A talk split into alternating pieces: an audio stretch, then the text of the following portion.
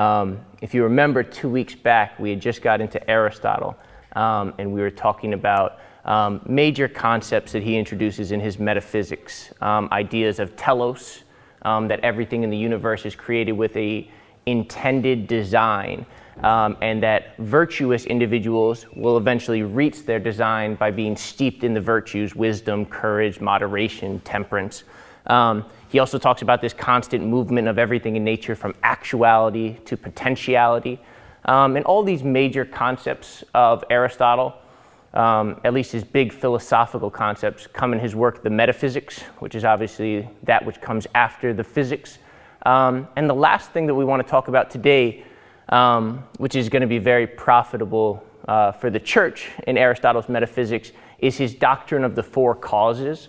Um, and the reason that the doctrine of the four causes is so beneficial is because it's going to eventually lead Aristotle to the first formation of what's known as the cosmological argument for the existence of God. Um, and when I teach intro to philosophy or any kind of course that I cover Aristotle in, usually I use getting to his metaphysics as a jumping off point to just give all of the arguments for the existence of God um, because from Aristotle's cosmological argument, he eventually gives the first formation of the teleological argument for the existence of God. And then post Aristotle, um, when Aristotle dies some 300 years before Christ, um, there's no real new philosophy that develops um, in the strictly philosophical sense of the word until Descartes in about 1595. So you're talking about a 2,000 year gap um, and we know from modern scholarship that that's due to a lot of uh, pejorative scholarship where we don't categorize anything that was done in the Middle Ages as philosophical because it was done within the universities and within the church by guys like St. Anselm and Duns Scotus and St. Thomas Aquinas. Um, but what we're going to do today is we're going to study Aristotle's doctrine of the four causes, and then from there, give the cosmological argument, the teleological argument, Anselm's argument from power, Anselm's ontological argument for the existence of God, and then finally, the most fruitful, in my opinion, argument for the existence of God, um, Van Til's transcendental presuppositional um, apologetics approach. Um, so, a lot of stuff to get into today. Um, Aristotle's metaphysics starts off in a very, very unique way. He starts off the metaphysics in Book Alpha. The whole book has uh, the Greek alphabet, so it's alpha, beta, gamma, delta, epsilon. Um, but Book Alpha of the metaphysics actually starts off with an epistemology. And if you remember back to the first lecture, um, epistemology is just a big word for the study of how we know things, on what basis we know things, and how much we can possibly know. So Aristotle starts off his metaphysics with an epistemology. He wants to know how much we can possibly know, what true knowledge consists of. And Aristotle realized that true knowledge must consist of knowledge of causes. If we simply just know that things happened, that's not a true knowledge. Like if I said, well, tell me, Mr. Niffin, tell me, do you, do you know about World War II? And if you could tell me some dates and some facts, maybe you have a cursory knowledge of World War II. But a real knowledge of World War II would be what caused all those events to happen? What caused that to happen, which caused this to happen, which caused that to happen? So Aristotle wanted to figure out what, are the, not, what is the nature of causes? And Aristotle sets out to do this in his doctrine of what has become known as the four causes. And Aristotle thought that all causes of things could be reduced to one of four either the final cause, the formal cause, the material cause, or the efficient cause. Um, now, for an easy example, the one that I would give to my class on this to understand what Aristotle means, he says Imagine you walk to the edge of a cliff and you take a rock and you throw the rock off the edge of the cliff. And you say, What caused that rock to land where it landed? He says, Well, there's four different causes for that. Well, you have the material cause is clearly the stone that you're using. Because what you're throwing is going to depend on where it lands, right? Because I throw that stone, if I would have thrown a feather at the same time, would it have landed at the same spot? No, so clearly what you're throwing is one of the causes, the material cause. He says the formal cause would be the lie of the land. If the hill is very, very steep and sharp, the stone will fall relatively further down. But if it's a slow gradation, the stone's going to stop at a certain spot because the ground calls it to stop. So that would be the formal cause of why the stone landed there. So you have the material cause, you have the formal cause. He says you have the efficient cause, which is more or less the push or the pusher. Who's throwing the rock? If I get up there and I throw the rock, it's going to land in one spot. If Justin Verlander or Sandy Koufax throws the rock, it's going to land in a different spot, right? Because they have more force behind it. So that would be the efficient cause. And then the f- final cause would be what Aristotle says the stone's desire to reach the lowest possible point, or what we would now call today gravity, right? The stone's desire to reach the final point. So there's different causes for why the stone landed in that point. Aristotle said it's very imperative that we limit the number of causes, because if true knowledge consists of knowing what caused something, we must limit the number of causes, because if there was an infinite number of causes, we could never have full knowledge of anything.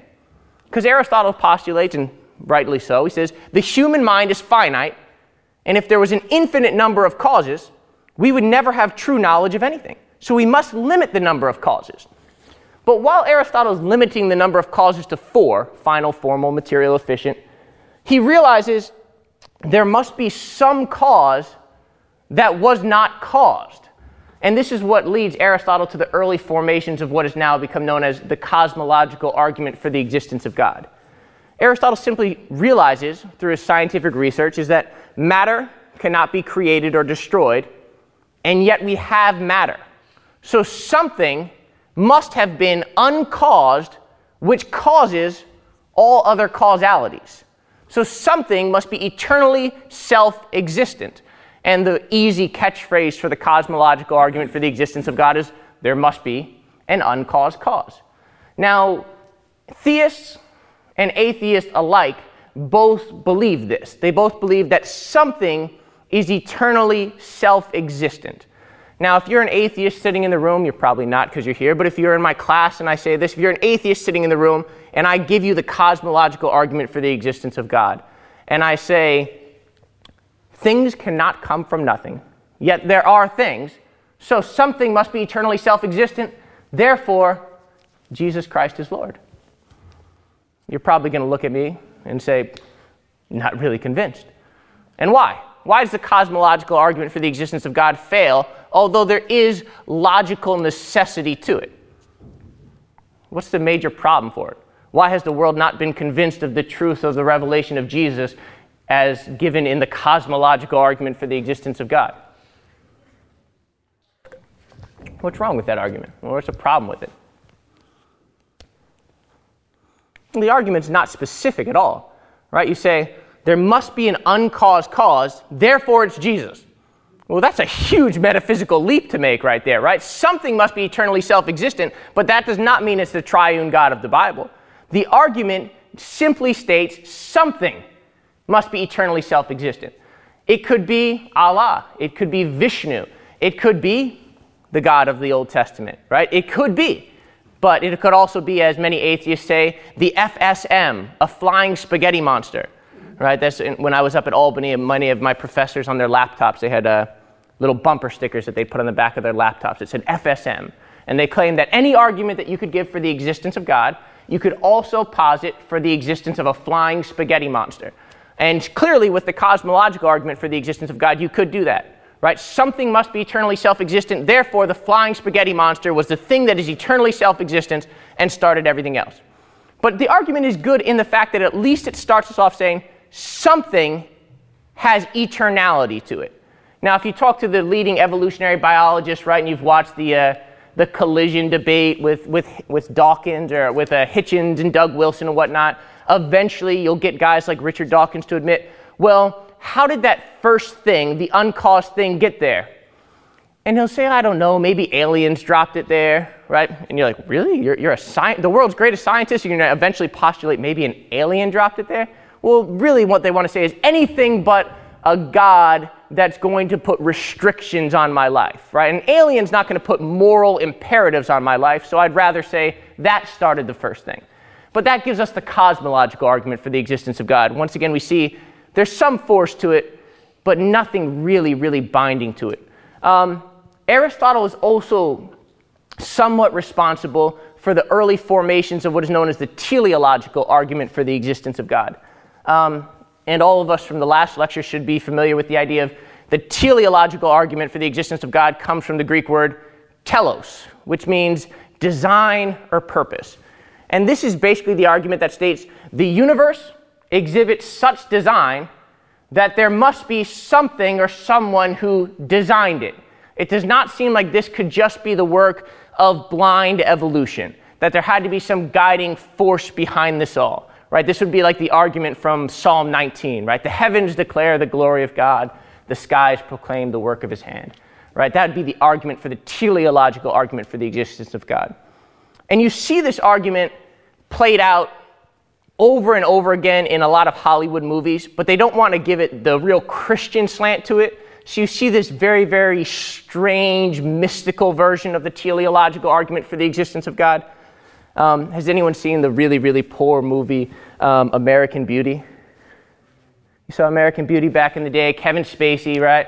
And when I was younger, probably like a freshman in college, the movie's kind of artsy and you think it's deep and really, really cool. So you, I was like all into the movie and I thought it was awesome. And you grow up a little and realize that it's typical Hollywood propaganda that every middle America family is secretly evil and lusting after their neighbors and doing all kinds of perverse, horrible things. Um, kind of a, a way to just disintegrate the nuclear family movie. Um, but in the movie, you see this really strange, quirky, eccentric, artistic character. Um, and he goes around all the time secretly filming people when they're not watching and secretly filming everything. And he's got you go into his house and he's got tapes everywhere of all these weird things he's filmed. And there's this one girl that he's attracted to in the movie, and he calls her into his room one day and he says, I want to show you the most beautiful thing I've ever filmed.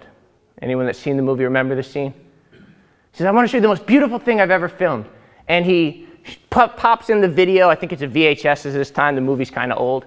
Um, pops in the VHS, and on the screen comes a piece of trash, um, a garbage paper bag that's blowing in the wind.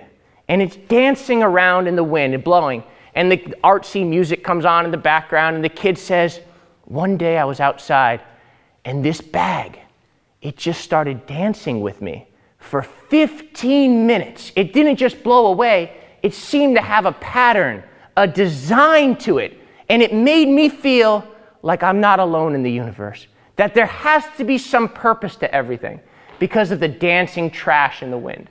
Now, this is as close as Hollywood will get you to saying, all right, yeah, there's some design to things, right? The trash blowing in the wind. Now, anyone that's seen the, anyone here seen Family Guy before? You've watched Family Guy, I'll show you my ignorance by saying that I've watched Family Guy. Um, but Family Guy actually does a great parody of this scene of American Beauty. You have Peter um, the father, the, the Dunst father, and he's supposed to be out watching his young son Stewie ride a tricycle. For the first time, he's going to be riding a bike, and he's supposed to be videotaping him. But Peter gets distracted because he sees a bag dancing in the wind. And they start playing the same music they play in the American Beauty clip. And Peter starts watching the bag and saying, Oh my goodness, it's so beautiful. It makes me feel like I'm not alone in the universe. And then all of a sudden, the screen pans up to God in heaven, and you see this bearded figure that looks down on, on Peter and says, Do you have any stinking idea how intricate your circulatory system is? And it cuts out and it ends the scene. And it was, it was Family Guy actually saying, Look how stupid that version of the teleological argument is. If you want to argue from design, don't look at the dancing bag blowing in the wind. The world is riddled with complex design. How many functions in your body have to be going properly right now for you not to die? Right? That is complex, right? That would be an argument from design.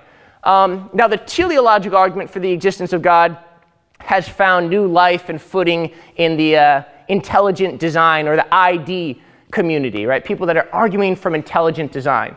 So, a modern conception or a modern version of an argument like the teleological argument for the existence of God comes in things like the anthropic principle. Anyone familiar with that? I know Mr. Harwood over here is because he's been teaching it to, uh, to these guys, right? So you've probably heard some of this stuff before, Ben, right? You've been hearing this from his class? Put him on the spot. So the anthropic principle, you're failing them, Matt. the anthropic principle um, is basically a high tech version of the argument from design. Um, and I'll give you my very, very basic understanding of science right now. Uh, the anthropic principle basically says let's look at the origins of the universe. Um, science says the universe is roughly 13.6, 13.7 billion years old, right? That's the figure we have. So 13.6, 13.7 billion years ago, there existed a mathematical point nothing, right? Something was there because something must have always been because something can't come from nothing. That's the, the cosmological argument. But 13.6 billion years ago, there's this mathematical point nothing, which scientists call a cosmic hydrogen bomb, right? And this cosmic hydrogen bomb is ready to go off and it explodes, right? The Big Bang. And when something explodes, you have this massive hydrogen bomb of heat, what's going to happen when something's really hot? It expands, right? So it expands and it expands and it expands. And as it expands and it gets further away from the center source of heat, it cools. And when something cools, what happens? It condenses. So the universe is this cosmic hydrogen bomb, blows up, goes out, slowly starts to condense back. Now, the interesting thing that the anthropic principle plays on is the idea that when this cosmic hydrogen bomb went off, there were only two elements in the world, in the universe. Two elements. And these elements were hydrogen, the universe was three quarters hydrogen, and helium, one quarter helium. Now, right off the bat, all of you should say, well, there's a huge problem here. Because if there's only two elements and something can't come from nothing, we know we need more elements for life, right? Namely,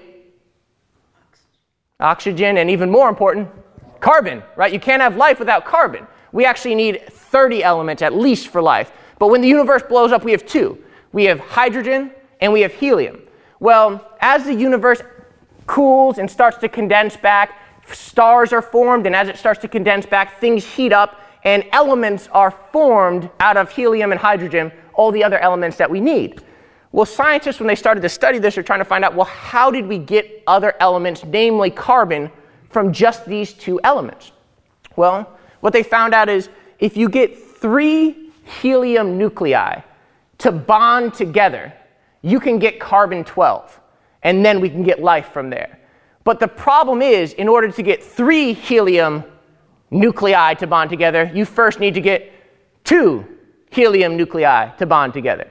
And so these two helium nuclei bond together, which is very, very possible to do.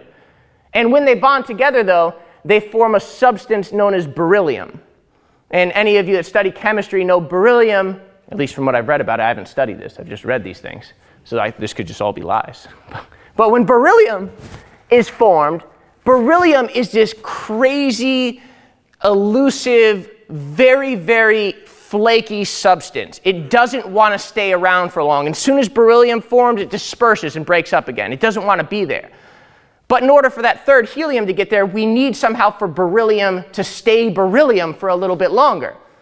Well, what scientists, namely Fred Hoyle in the uh, mid 20th century, found out was well, there's only one way that two helium nuclei form beryllium, and we can get the third helium nuclei to stick to it, is if we have something known as resonance.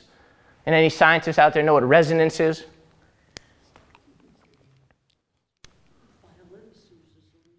The violins you I did not know that. Resonance in the scientific terminology is basically an enhancement or an enhanced effect, a speed up process. Certain elements have it where at a certain degree, a certain temperature, and a certain level of energy, elements can speed up really fast for whatever reason, and then they can bond. And we find out that beryllium has this ability of resonance at a certain temperature, at a certain energy level.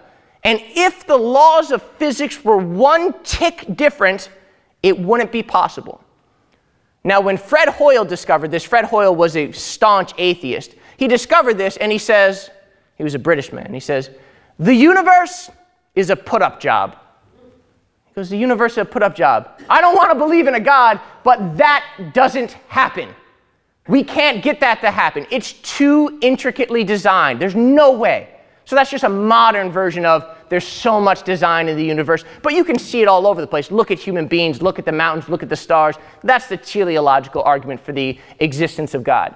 Now, both of those stem off of Aristotle's metaphysics. And then when we get to the Middle Ages, when we get guys like St. Anselm and St. Thomas Aquinas, there's lots and lots of work that is done on these arguments for the existence of God. Uh, St. Anselm most famously uh, publishes his Monologion and his Proslogion in 1076. So you're talking about 1300 years after Aristotle now, where these great church fathers and philosophers and theologians are still working on these ideas that Aristotle had first postulated. Um, in Anselm's Monologion and Proslogion, they're basically two discourses on metaphysics. They're two great works of trying to prove the existence of God. Um, and he starts off, Anselm, with an argument that is really, really simple, but really, really good for what it accomplishes. And this is St. Anselm's famous argument from power. Now, Anselm was questioned by somebody. He says, All these arguments that you're reworking, these Aristotelian arguments, the cosmological and the teleological arguments, you say that they are proofs for the existence of your God, this God of the Bible. But how can we be sure that these arguments aren't proofs for the existence of multiple gods? How come your God can't be true and Allah be true too, and Vishnu be true, and the flying spaghetti monster be true too? How come all of them can't simultaneously be God? Right? So this is like the like the Oprah version of an interlocutor, right? This is the Oprah question. All, all gods are the same, right? All paths lead to this universal oneness, right? This one God. And Anselm started to think about this question Could there be multiple different gods? And Anselm says, well, if there were multiple different gods, then all of those gods would certainly share something in common. They would share in common the power to be self existent, right? Because God is the greatest thing and He's self existent, because if God was caused by something, He wouldn't be God. So, all, if there were multiple gods, all of them commonly share the power to be self existent. But if all of them share the power to be self existent, then are they individually the greatest thing? No, the power to be self existent would be greater than any of them individually. So, this is where Anselm postulates that no, there cannot be multiple gods, there can be one God. And this one God is not something that has the power to be self existent. This God is power. Right? That's why we state, what is God? God is infinite, eternal, powerful. God is power. Right? We often anthropomorphize God and think of God as something that has power or a man that has power. No, no, no. God is power. And Anselm's argument is great in the fact that it ends polytheism. Right? It's a logical deduction that reduces polytheism to nonsense. It can't be. Right? So if there is a God, now, it doesn't prove that there is one. But if there is a God, Anselm postulates, it must be one. This God is singular. So that's a huge achievement, moving away from the cosmological and the teleological argument to postulate that this God is singular. He is one.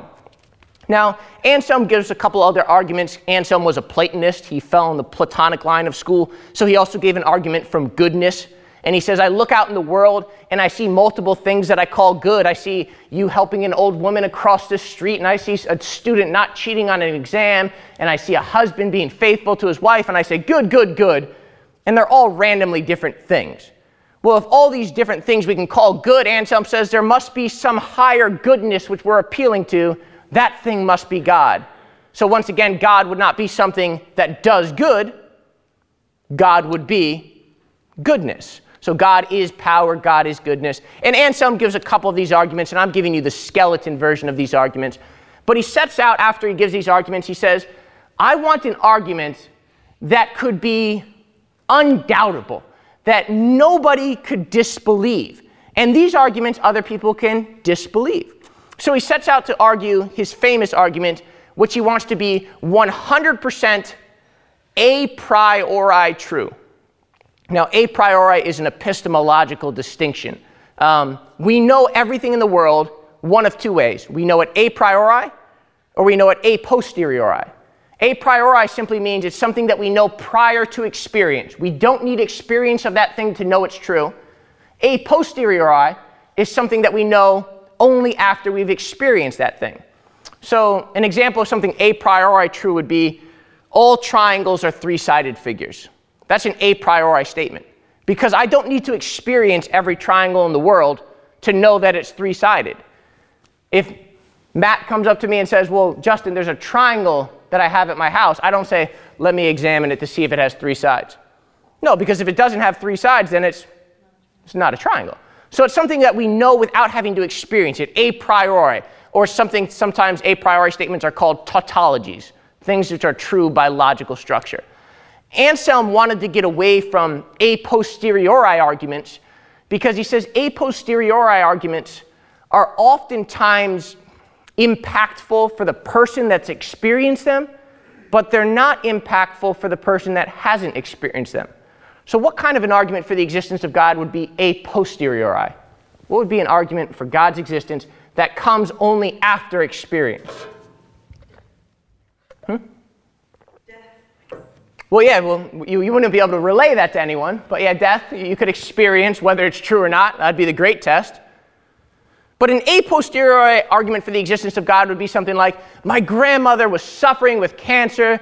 The doctor says she would die in a week. The next time we went back in, the cancer was gone. I've experienced God, therefore I believe Him. Or you have some kind of spiritual moment yourself. I felt God's Spirit come to me, right?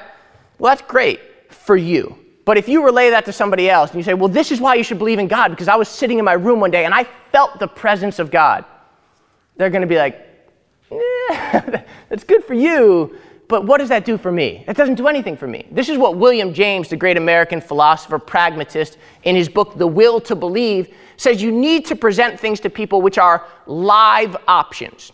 If an experience happens to you, he says you're justified in believing that because it happened to you. But that won't be a good reason to accept it for somebody else, right? If you give somebody your personal testimony and it's about some non factual thing, some feeling that happened to you, you're not going to convince God. You're not going to convince that person that God did that thing. They're going to look at you and say, That's nice. You were doing drugs. That's nice. You're strange. That's nice. You were hallucinating. But they won't believe it for themselves. And they're justified in not believing that because it didn't happen to them. So Anselm sets out and says, What can I do? Can I give an argument for the existence of God that's a priori, without experience, or something that can just logically deduce God's existence from? And this is known as Anselm's famous ontological argument for the existence of God. Now, the ontological argument for the existence of God has actually, um, it's very fitting what Pastor Vance was talking about today, has actually gotten a lot of recent exposure again because of the guy he was talking about today, Alvin Plantinga. Alvin Plantinga, this great logician, has rehashed Anselm's 10,000 year old argument, uh, not 10,000, 1,000 year old argument, 1,000 year old argument, um, in what, he know, what is called now as Plantinga's modal, modal ontological argument for the existence of God. It's an argument from logic. And the argument basically goes like this First premise, Anselm states God is the being beyond which nothing greater than can be conceived. God is the thing beyond which nothing greater than can be conceived. If you can think of something greater than God, then what? That's God, right? So anyone that objects right away, I don't think God's the greatest thing. All right, what do you think's the greatest thing? All right, that thing's God. And if you can think of something greater than that, that thing would be God. So there's nobody, atheist or theist, has any problem with the first premise. God is the thing beyond which you can't think of anything greater. That's just the definition of God. So that's premise one. Premise two, he says, it is better, greater, or more real to exist both in the mind and reality than simply in the mind alone. So it's greater or more real to exist in the mind and reality than simply in the mind alone. This is like the example I give in my philosophy classes is um, if you remember back to the early uh, game show Survivor when you have all the people on the island, right? And they're starving, whether or not they're actually starving, who knows, but they're supposedly starving on the island, right? And they haven't had food in X amount of days. And the, you'll, you'll see a little video interview with the person. They'll be like, Well, I know I'm starving, but you know what I do when I'm really, really hungry? I picture that pizza place back in Chicago, my favorite place, and it gives me a little bit of comfort. Okay, that's fine. That's, that's something that can help you out, right? To, to mentally try to overcome that hunger. But how much greater or more real would it be if the host then said, here's the pizza. Right? That would be way better for that person. It'd be way more real. So it's better or more real to exist not only in your mind, but also in your mind and in reality. That would be a greater thing. Third premise I have an idea of God in my mind, therefore God exists.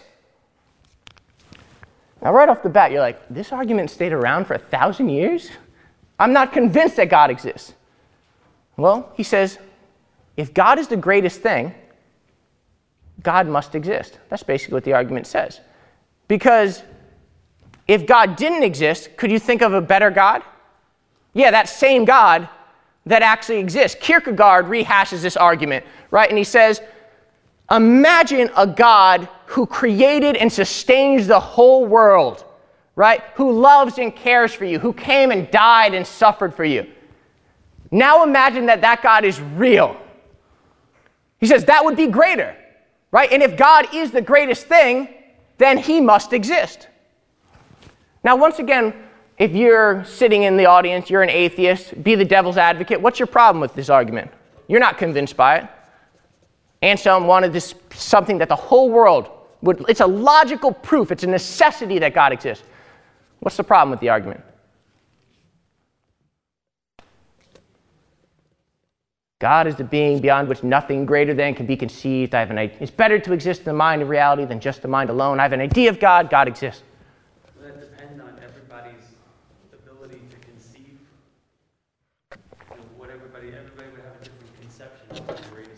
Once again, it's not specific, right? It could be the flying spaghetti monster. Love, love is the greatest thing. Sure, right? So if love is the greatest thing, then love is God. Or if Vishnu is the greatest thing, Vishnu is God. Or if your PlayStation 3 is the greatest thing, PlayStation 3 is God. It's not specific to any argument, once again. The greatest philosophical attack on this argument comes some 700 years later in the 18th century by Immanuel Kant. And Kant gives two critiques to the argument. First, he says the argument is circular, or it begs the question. Because the first premise is God is. He says, then throw out the rest of the argument because the conclusion is, therefore, God is. So God is, therefore, God is. You can't start off the first premise of your argument assuming God exists to then get to the conclusion that God exists. He says that's circular reasoning. He also gives one of the most famous phrases in a philosophic history in attacking Anselm's argument. He says, Existence, anyone know the phrase? Existence is not a predicate. Existence is not a predicate. And all that means, that's fancy language to say existence doesn't tell us anything about the thing that it's said to give existence to. Existence doesn't inform us in any way, it doesn't add anything new to our minds or to our imagination. Right? If I were to, I don't think any of you have been to my house before, so if I were to tell you, all right, this is what my house looks like. You walk up the steps, and it's a very, very small front deck, and you open the door, and you walk into my living room, and to the left, there's a TV, and then I have my couch on one wall, and on the back wall, I have a picture hanging, and this house is real.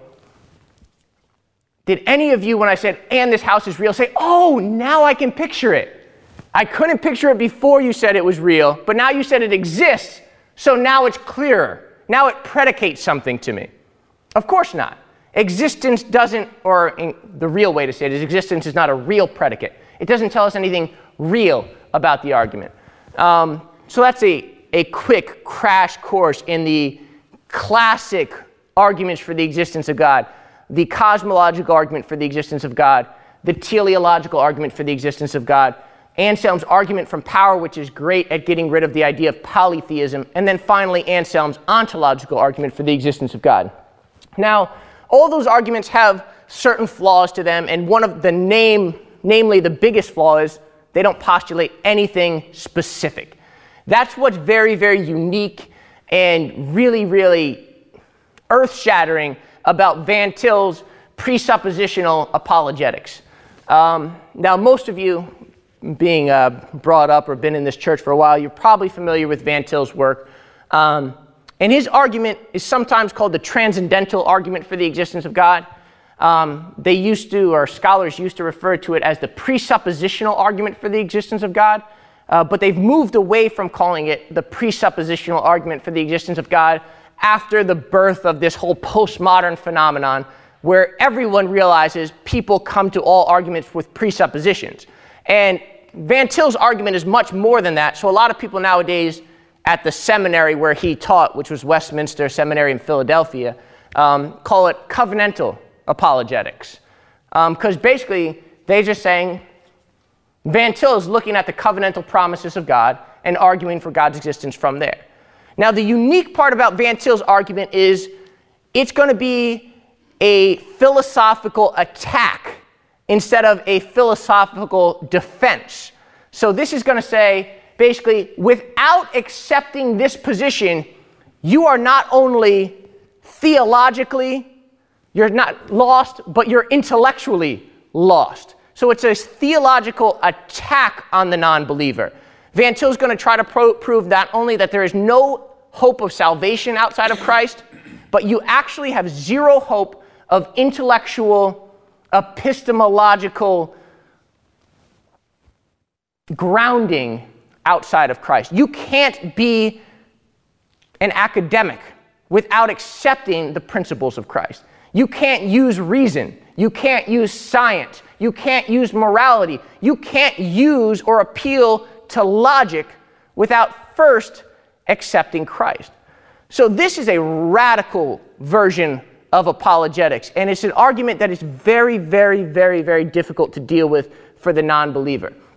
Now, the challenge of this covenantal or presuppositional apologetics is to make the non believer be epistemologically self conscious.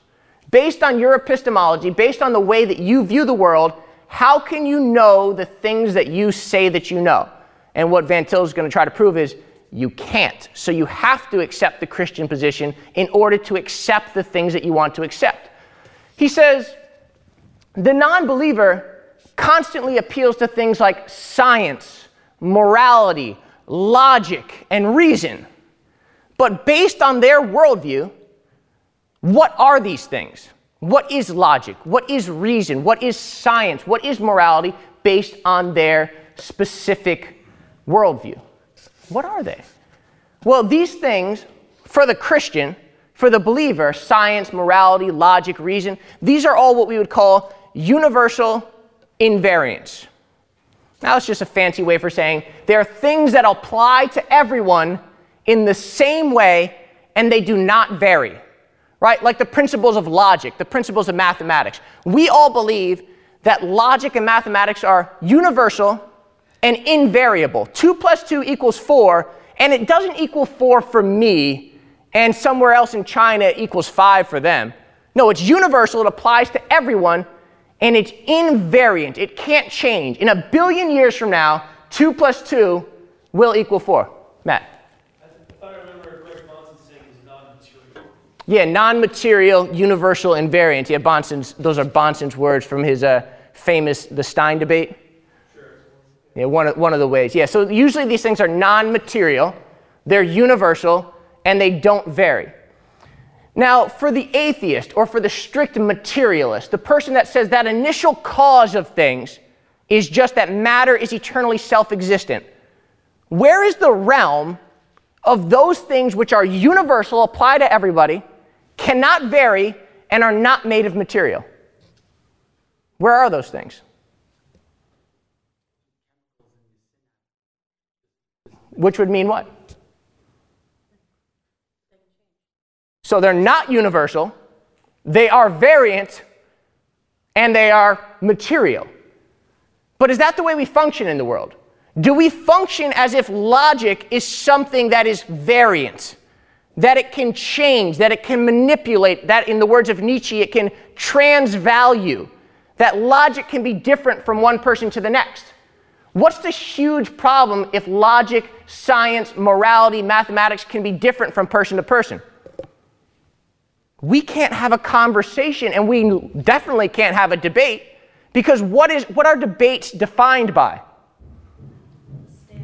A standard appeals to reason and logic. You're saying, no, Miss Vance, you are not arguing reasonably. You are not being logical. but if I say this to her, what's, what's the approach? All right, she's wrong then. She has to stay within the bounds of logic. But if logic is not invariant, then we can't have a discussion. So, what Van Til's going to say is when the non believer tries to use reason, let me list the reasons for you that you're wrong. He's borrowing a Christian principle that his epistemology does not allow him to use. He uses a famous analogy. He says, anytime the non believer tries to appeal to reason, logic, any of these universal invariants, he says, the unbeliever is like a small child that the father lifts them up and then the child smacks the father in the face. He says, the non believer is being lifted up by Christian principles of reason, science, morality, logic, and then he's trying to beat the father up with those principles. But the principles that don't exist for you, you've denied those principles based on your epistemology. Now, this is a huge assault on atheist morality, atheist logic, atheist reason, because if you can't appeal to reason and logic to argue, how can you argue? You can't. I think this is where C.S. Lewis's Christianity, this, is, this was the very crux of what brought him as an atheist into. I'm going to have to take your word for it. It's been like seven years since I've read Mere Christianity. It's been three, three hours since I read that. I, I, I, I, So I'm, I'm, I'm telling you that that was, that's a very important part uh, for apologetics, that what you just described. Yeah, and, and that's the crux or the cornerstone of Van Til's epistemology or Van Til's apologetics. Now, what Van Til says, he says only the Christian belief system, only their views can rescue science, morality, and logic and make them coherent in any way. He says when the non believer appeals to using reason, what they're doing is they're committing the logical fallacy of reification. Now, reification is an informal fallacy where somebody appeals to a concept as if, as if it is an actual reality. Now, if you are a non believer, if you're a materialist, what is reason? It's a groundless concept. If you're a theist, what is reason? Reason is rooted in what Van Til would call the self attesting scriptures, right? Our foundational principle as a Christian is we presuppose, right? So we don't know this for certain, but we presuppose the authenticity of Scripture. And why do we presuppose it? He says we don't presuppose it because, well, we've looked at it archaeologically and we found it's pretty, it's pretty, we can accept it. It seems pretty foundational. No, he says that's not why we accept it. We accept it on its own word. We accept it because it's self attesting. We accept it because the Bible says it's the final standard. Now, that is a presupposition, but that presupposition rescues the meaningfulness of science, morality, logic, and reason. When you don't hold to that principle, you can't have any of these things. The non believer's foundational principle is the self, and the self that believes in the non created character of facts. Right? We have all these things in the world which are just material, they're facts, but if they're non created, then in the words of Aristotle, they don't have a telos, they don't have a design to them. So when they interact with each other, they don't interact in a meaningful way. They don't tell us any, anything that would be an imperative. They're just a bunch of facts. But if facts are created and ordained and preordained by God and sustained by God, then facts are meaningful. Facts actually can mean something. Reason can be reasonable. Now, I'm going to leave you with an analogy that I think is the easiest way, if you don't read a lot of Van Til, to always remember him. Um, imagine a situation where there's two people, or a couple of people, and they're riding on a train. And they're taking a nice train ride, and they look out on the hillside as they're passing through, um, and they see this giant boulders. And all these boulders are perfectly formed, they're all the exact same size, and they spell out you are now entering Wales, right? They perfectly on the hillside spell that out. And the one person looks at the other person and says, Wow, that's really cool that somebody went out there with a design and spelled out, You are now entering Wales to tell us where we are. And the other person says, Well, I believe that randomly over a series of a billion years, that those stones fell down from that mountain up there and happened to fall into the place that spell out, You are now entering Wales. Now, all of you are like, that's stupid. That couldn't happen. That's impossible. Well, the possibility of that happening is infinitely more likely than the possibility of a human developing, right? Infinitely more possible.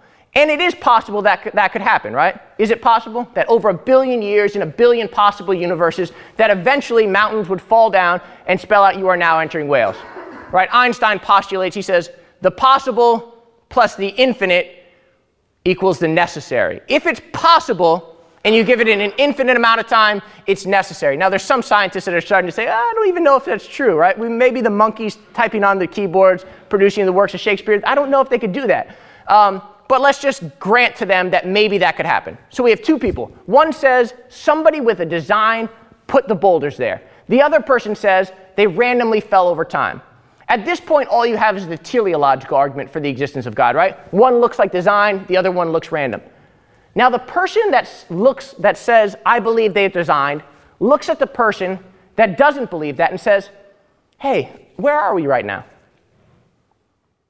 And the other person says, Well, we're in Wales. And he goes, Well, if those randomly fell over time, how can you trust the meaningfulness of them? How can you can trust them to be true? And the person would have no reason, no reaction to that. If they were designed, then you can trust them to have meaning. But if not, the world is meaningless. You cannot trust your cognitive faculties to be telling you the truth. How have your cognitive faculties developed? They've to survive, right? You've developed certain habits based on the laws of evolution, right? To survive, but not to tell the truth unless they're guided, right?